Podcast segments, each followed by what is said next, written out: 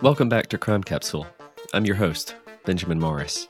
Strange ritual objects, a dismembered body found in an unusual position, remote surroundings, possibly associated with cult activity.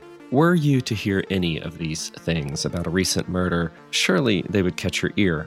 And, like as not, they would make it difficult to hear anything else about the case thereafter, anything that might contradict these first notions. There's a principle in cognitive psychology that says we tend to latch on to the first thing we hear, not necessarily the most salient thing or the most accurate thing about a case. That once a concept gets stuck in our minds, it becomes very, very difficult to dislodge for months, for years, even for decades. This principle underlies the case of Jeanette De Palma, a teenage girl from New Jersey whose murder has captivated area residents for over 50 years. As you'll hear, early missteps in handling the case, including needless sensationalizing over stray details, jeopardized a quest for justice that has been underway since 1972. As we start a new series on cold cases for the cold winter months, joining us on Crime Capsule to tell us about Jeannette and the murder that rocked the Garden State is author Jesse Pollack, who, along with Mark Moran, wrote Death on the Devil's Teeth The Strange Murder That Shocked Suburban New Jersey. Unusual to note about this volume, and we'll get into why, is the fact that this book has recently been revised and updated and republished by the History Press in a new, expanded edition just two years ago. That itself is a story which Jesse, I am so glad, is here to tell us today.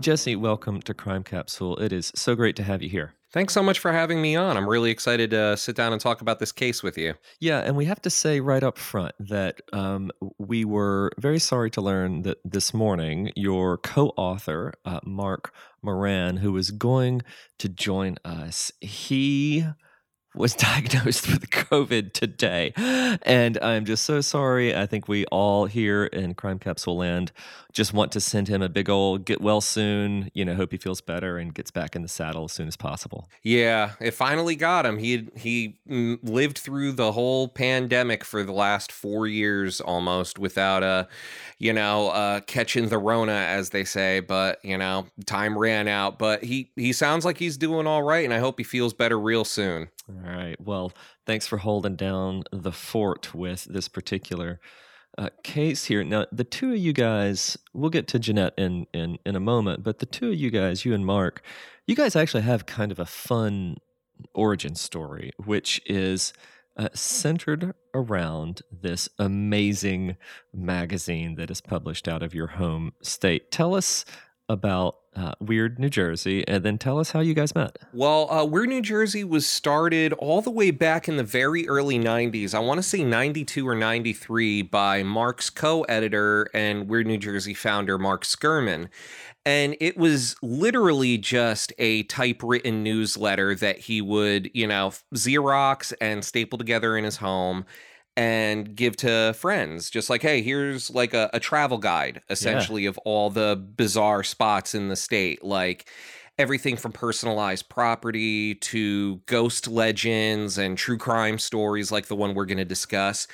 And it just took off. And a couple issues into him doing this he met up with mark moran um, uh, who was a, a, graphic designer and photographer and a, a, fan of Sceurman's newsletter.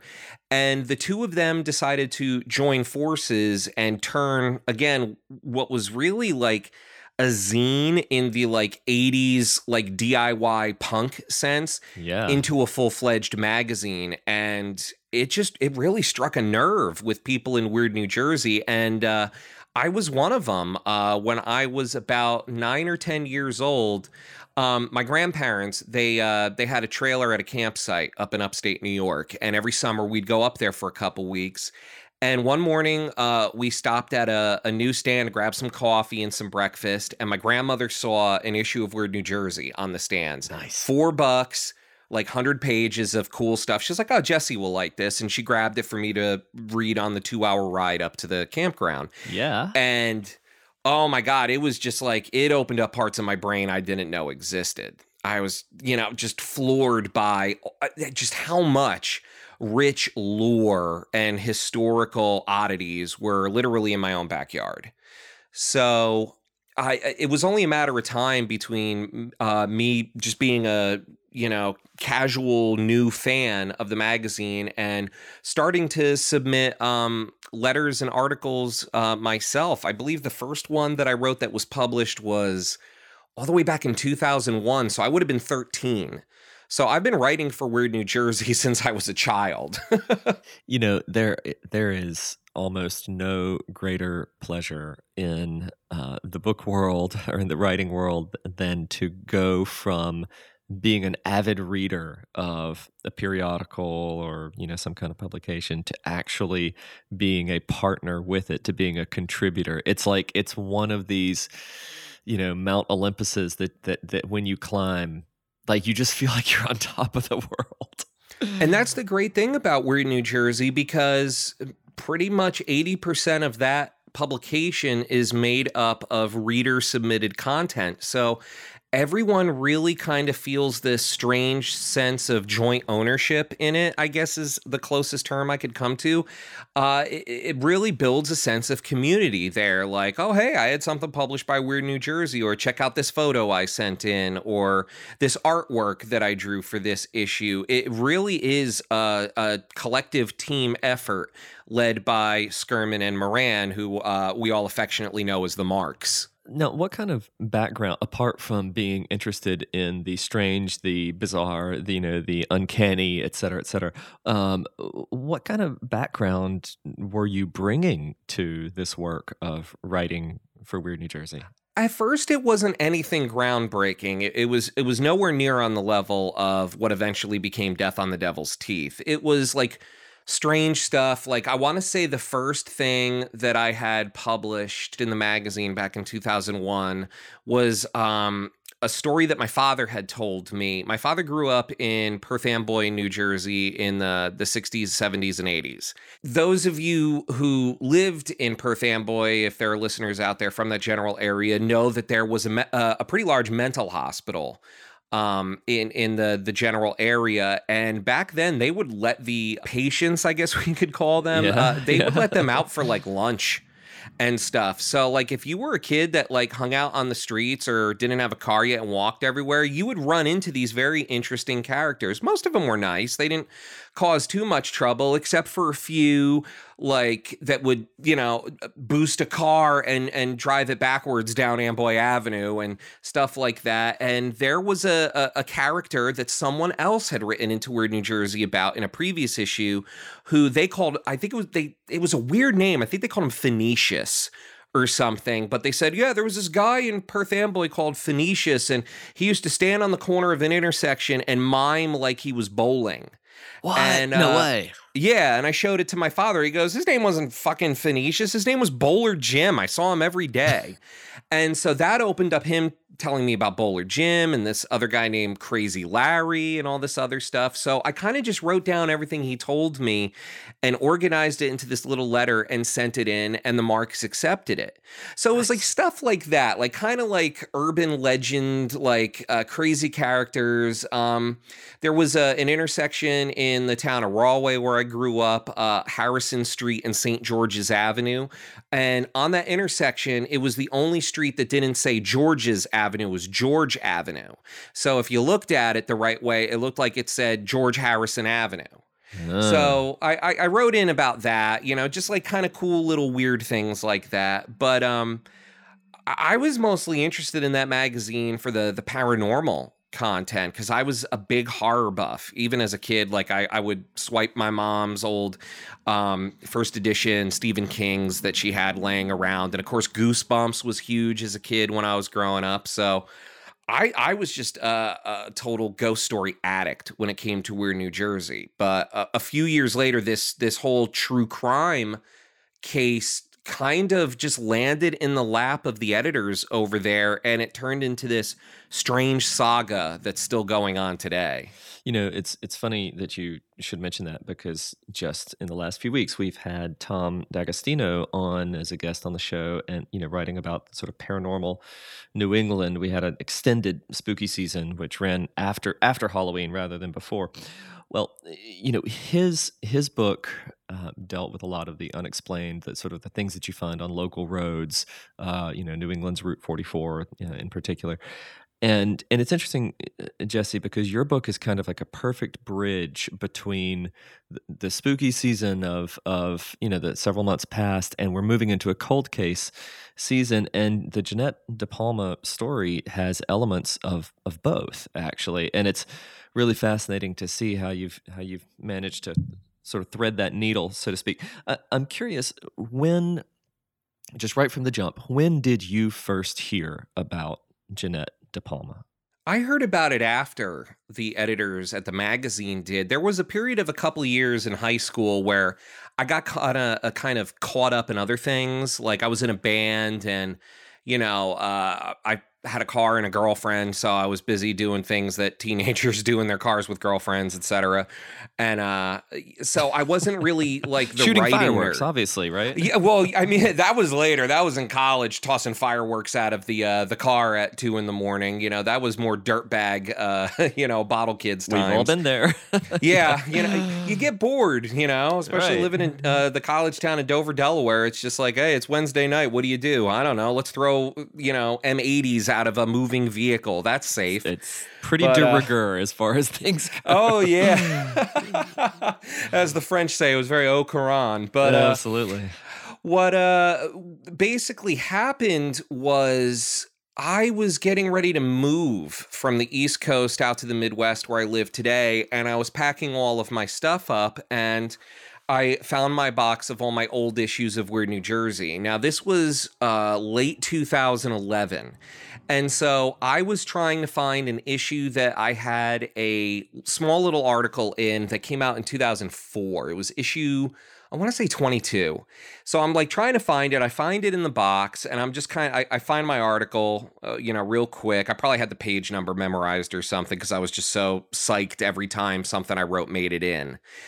And flipping through this magazine, um, I came across this like seven page spread that Mark Moran had done, and it was called Who Killed Jeannette DePalma. And I'm flipping through it. And like you had uh, mentioned earlier, it was not only a true crime case, but it had elements of the supernatural and the occult. Into it, it read like a, a real life Twin Peaks. And I'm just reading it and saying to myself, how did you forget about this story? Like, I don't know, maybe in, let's see, in 2004, I would have been 16 or just about to turn 16. Maybe I just like was so focused on, oh my God, I got another article in the issue. I didn't care about anything else and just put it away. But uh, I'm reading it and going, I want to know more about this story. This story is insane. So I got a hold of Mark Moran and said, hey, um, have you guys heard anything else about this Jeannette DePalma case in the last seven years? And he said, uh, no, uh, the, the letters and, and news about it kind of just trailed off over the years. And uh, I said, well, someone must have written a really good book about this by now. And I went on Amazon and Barnes and Noble to look, and sure enough, no one had. So I was in this really weird position of, well, I would really like to read a book about this case. I guess I'm going to have to write it. It's the oldest advice, you know. It's like if if there's something that you haven't yet read that you want to read, it was so weird because it wasn't like an issue of me having like all the confidence in the world as a researcher or a writer to go, oh, well, I'm going to unearth this cold case and write the definitive book on it. It was more like, well, I saw that movie Zodiac and I read the book, and if a cartoonist can become like the so called authority on one of the world's most intriguing cold cases, you know, maybe my goofy self can put out a decent investigation on this. And who knows, maybe if I put all of the information in one place, it'll shake something loose. And so early 2012, I started to put some serious work into it. And Um, to kind of circle back a little more, the the basics of the case are this. Um, in August 1972, there was a 16 year old girl by the name of Jeannette DePalma in Springfield Township, New Jersey, which is in Union County, where I grew up. Uh, Springfield is literally 20 minutes from my house, where I, you know, uh, lived throughout my childhood and you know, still visit from time to time because I still have friends and relatives in the area. So it was a very like, you know, down home case to me. It wasn't just, oh, this is New Jersey, this is cool. It's like, no, this is in my backyard. So um, basically, she vanished while hitchhiking on August 7th, 1972. She was on her way to go visit a friend in Berkeley Heights, never came home that night. Classic story that people have heard a million times, unfortunately, uh, whether they're consuming their true crime media through podcasts, books, or television specials. The family calls the police. The police go, uh, she's probably a runaway. Uh, we can't do anything for 24 hours. Call us back tomorrow if she doesn't come home. So the investigation is immediately soiled just from that, from from law enforcement laziness, and uh, there was nothing for six weeks until, and this is a very very gruesome part of the story. It was so gruesome that I almost didn't believe it was true when I started working on this, but essentially a dog brought her forearm home to its owner in an apartment building uh, only a few hundred yards away from where her body was eventually found. You know, it's a funny thing, Jesse, because you open your book, you know, kind of with that moment, and it just felt very cinematic. You know, I mean, the kind of thing that that that you know sort of cold open and there's a dog by a lakeside and it's running or you know and yeah. and, you know the, the old theories of narrative say that there are two basic stories right? Uh, stranger mm. comes to town or hero leaves home. Um, you know in this particular case it's sort of like you know the dog bringing this this piece of her um, you know her arm back. I, I don't know if it's both of those theories of narrative at once? you know, is it? It's kind of like got elements of of of the two. Well, it definitely was a catalyst. Uh, it exploded the case wide open because there was no one working it. Um, and and this is kind of like the dirty little secret in Springfield that a lot of people are very embarrassed about. This was a child that was declared missing um, after a forced delay by whoever took that phone call the night that she disappeared, and by the cop's own admission. I, I, mean, this was said to me by more than one retired Springfield police officer who I interviewed and quoted directly in the book. They said, We were not looking for her. Do you know how many kids used to like run away from home because they were pissed off at their parents and then come back a week later? We put her name in a card, put it in a file, issued a be on the lookout the next day, and that was it. We were not pounding the pavement, we were not knocking on doors looking for her.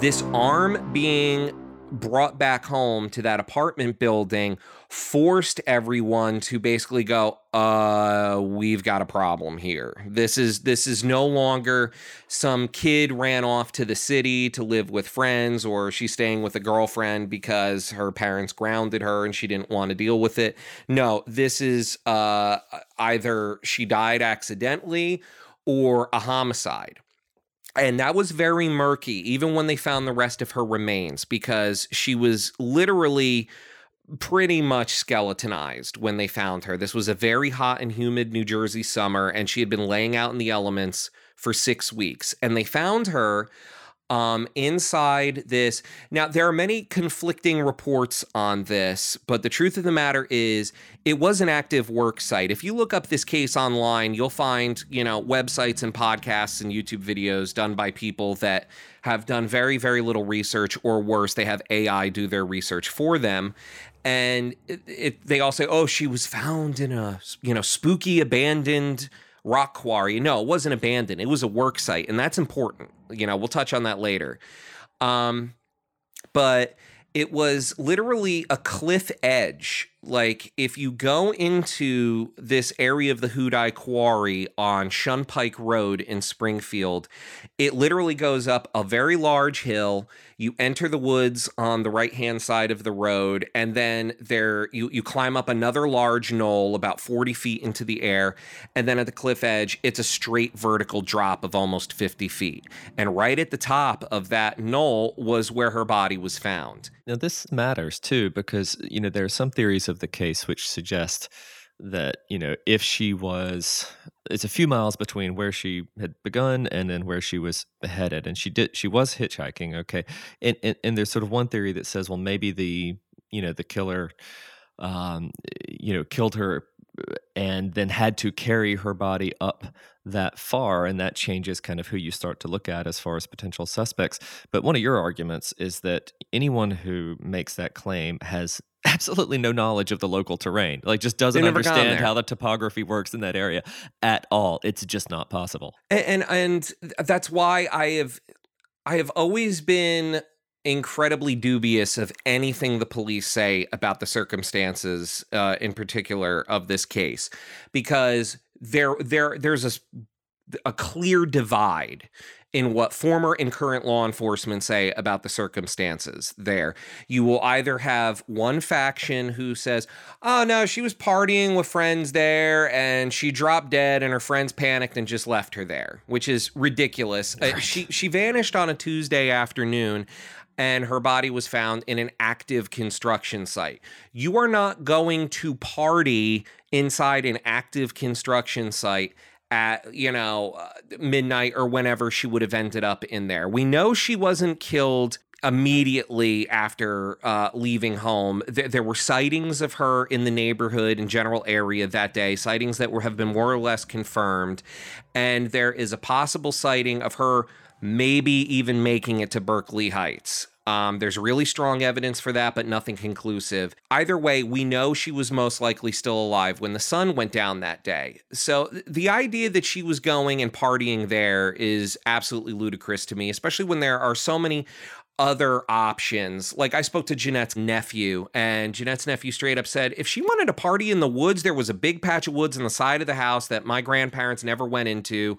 She could have gone away, gotten away with it there. You talk to other locals. I haven't found a single one of Jeannette's peers, of which I've interviewed nearly a hundred of them over the years. Not a single one of them has ever said, "Oh yeah, we used to party in the woods bordering the quarry all the time." No, they partied in the Watchung Reservation or, or Echo Lake Park or something like that, or the comfort of their own homes. And that leads into the second faction that law enforcement will say.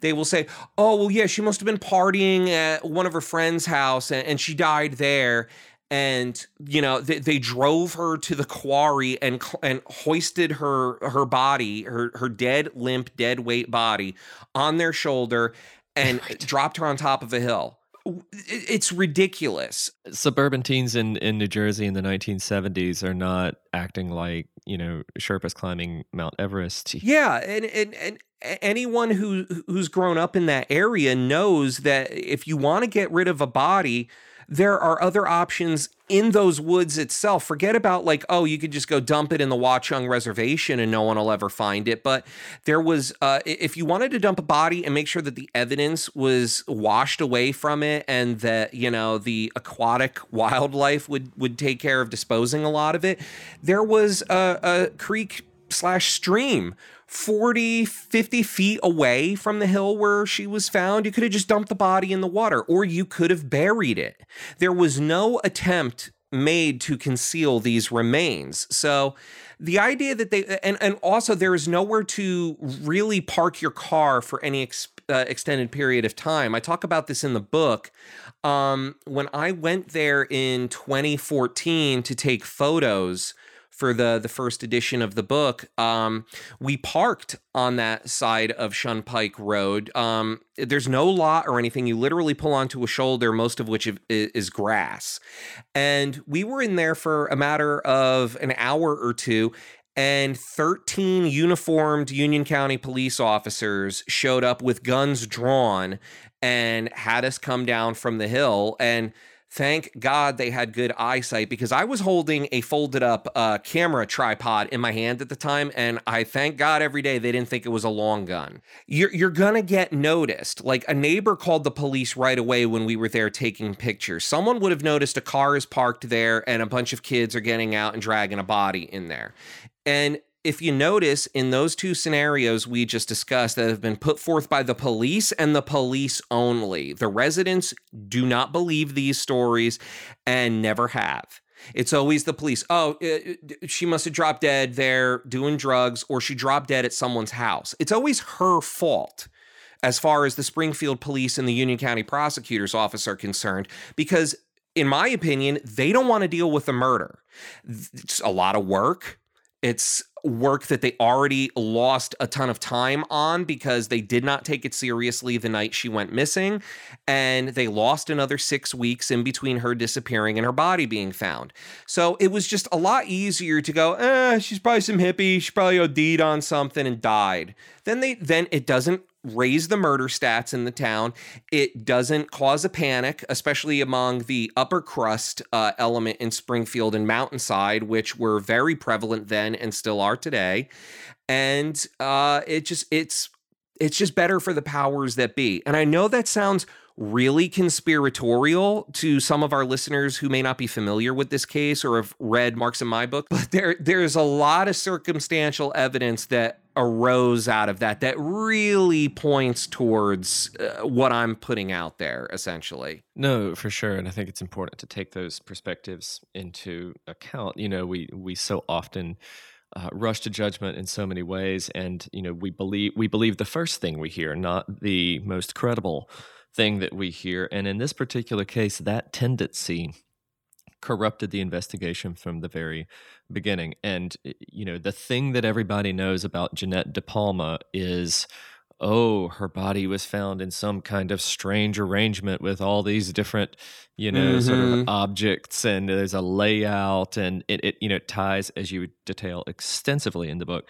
ties directly into those cultural fears, the satanic panic, the kind of, uh, you know, let us all immediately assume the absolute worst rather than looking at just the evidence, you know. And I, I thought it was so interesting, Jesse, that you take you took such care to point out the multiple different versions uh, of how her body was actually found and that from the get-go you had competing accounts right that's not supposed yeah. to happen in forensic analysis i mean the, you know there's how you find it and you document it that way you shouldn't end up with three different contradictory accounts right from the from the beginning. Well it was because uh, again law for, law enforcement wanted this to go away.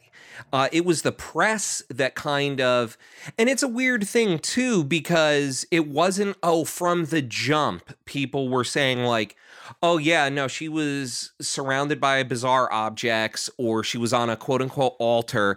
It was missing girl's body found dead in the woods after six weeks uh, you know, she's almost skeletal. The autopsy didn't conclude anything. Wow, what a tragedy. And it was quiet for another, I want to say 11 days. And then all of a sudden, there is this burst of newspaper headlines all over the tri-state area. We're not just talking about the the local papers like the Star Ledger or the Home News Tribune or the Springfield Leader or anything like that. It was all the way to the New York Daily News, the New York Post. I think the Times even had a small little piece on it. But all of a sudden, it was you know. Uh, you know, newsflash, uh, the Springfield police are investigating the possibility of, quote, black magic and witchcraft in the death of Jeannette DePalma.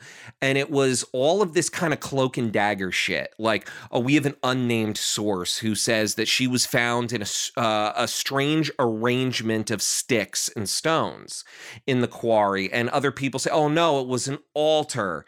And then, like, the further people would dig into that, including up to Mark Moran when he first started looking into it in 2002, um, you would get stories from locals saying, like, oh, yeah, no, I heard that there were like animal sacrifices all around her. There were like rabbits hanging by their necks Good from Lord. the trees and rodents in jars, weird shit like that, that was obviously nonsensical. And I didn't take too much stock into it.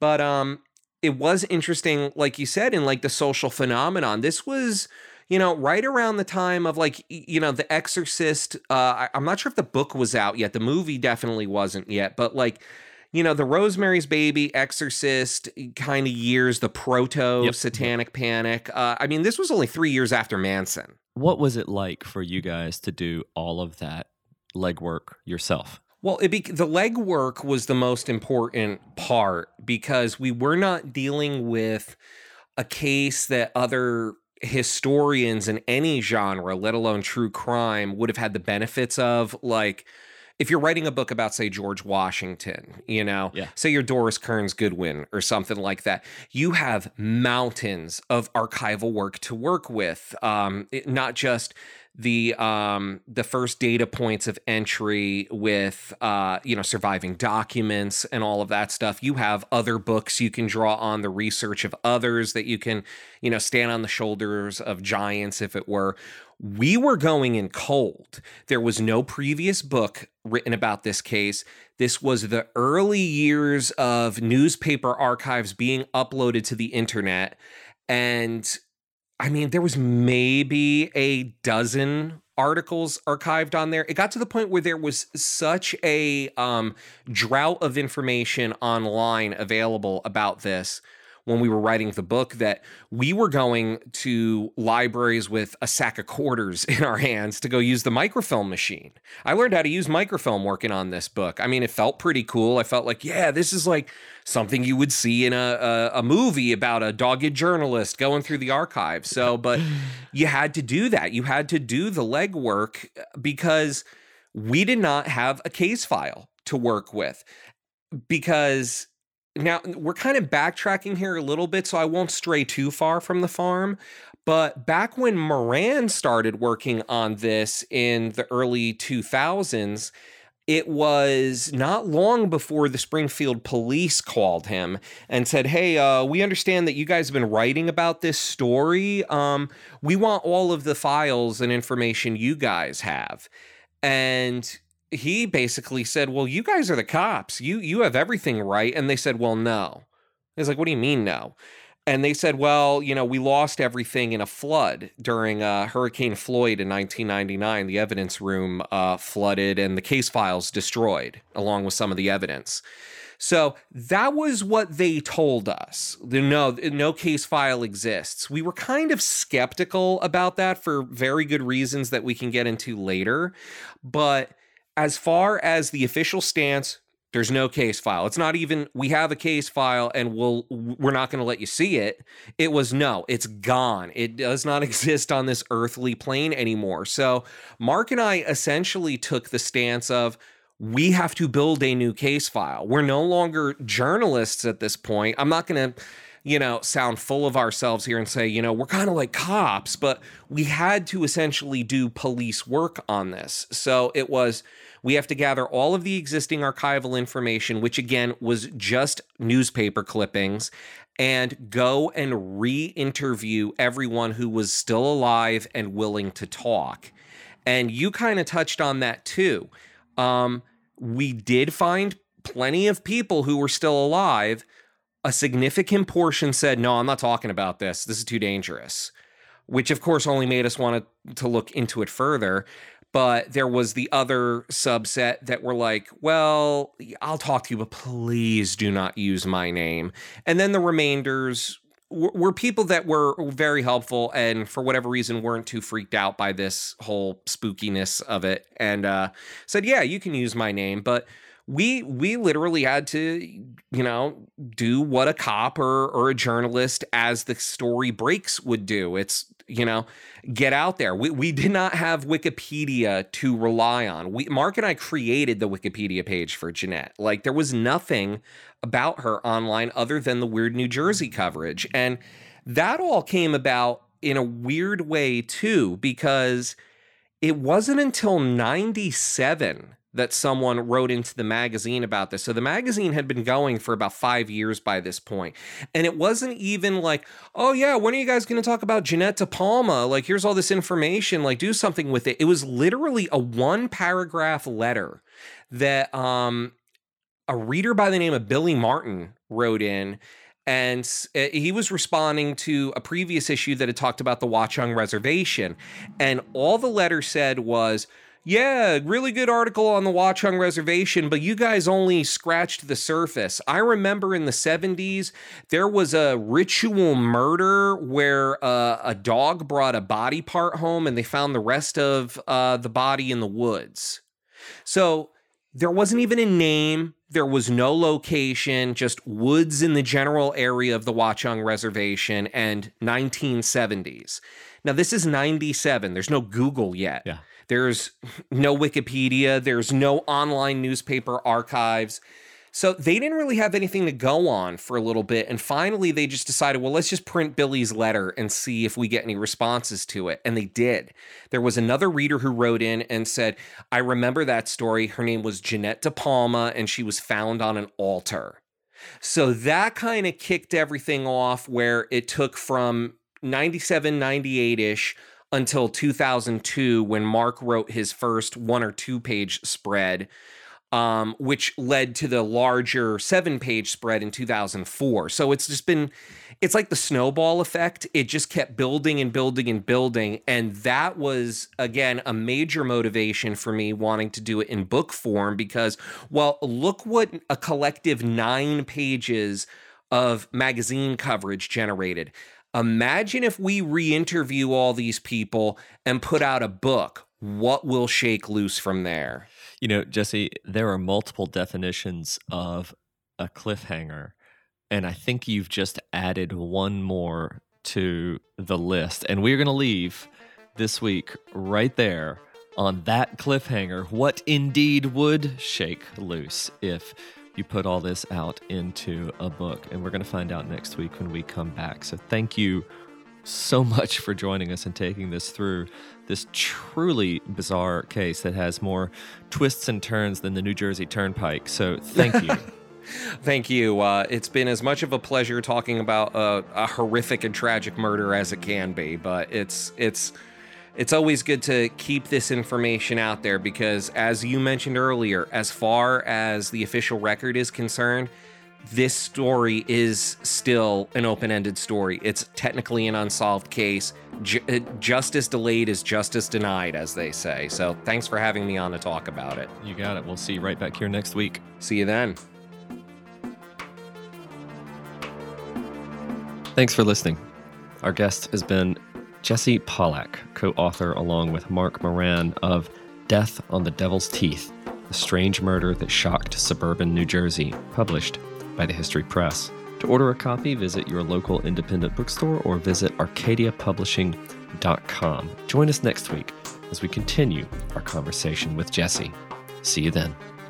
Thanks as always to our producer, Bill Huffman, our production director, Bridget Coyne, audio engineer, Ian Douglas, and our executive producers, Michael DeLoya and Gerardo Orlando. I'm your host, Benjamin Morris. Crime Capsule is a production of Evergreen Podcasts and a signature title of the Killer Podcasts Network. You can find Crime Capsule wherever you listen to podcasts. Discover more great true crime and paranormal programming at killerpodcasts.com.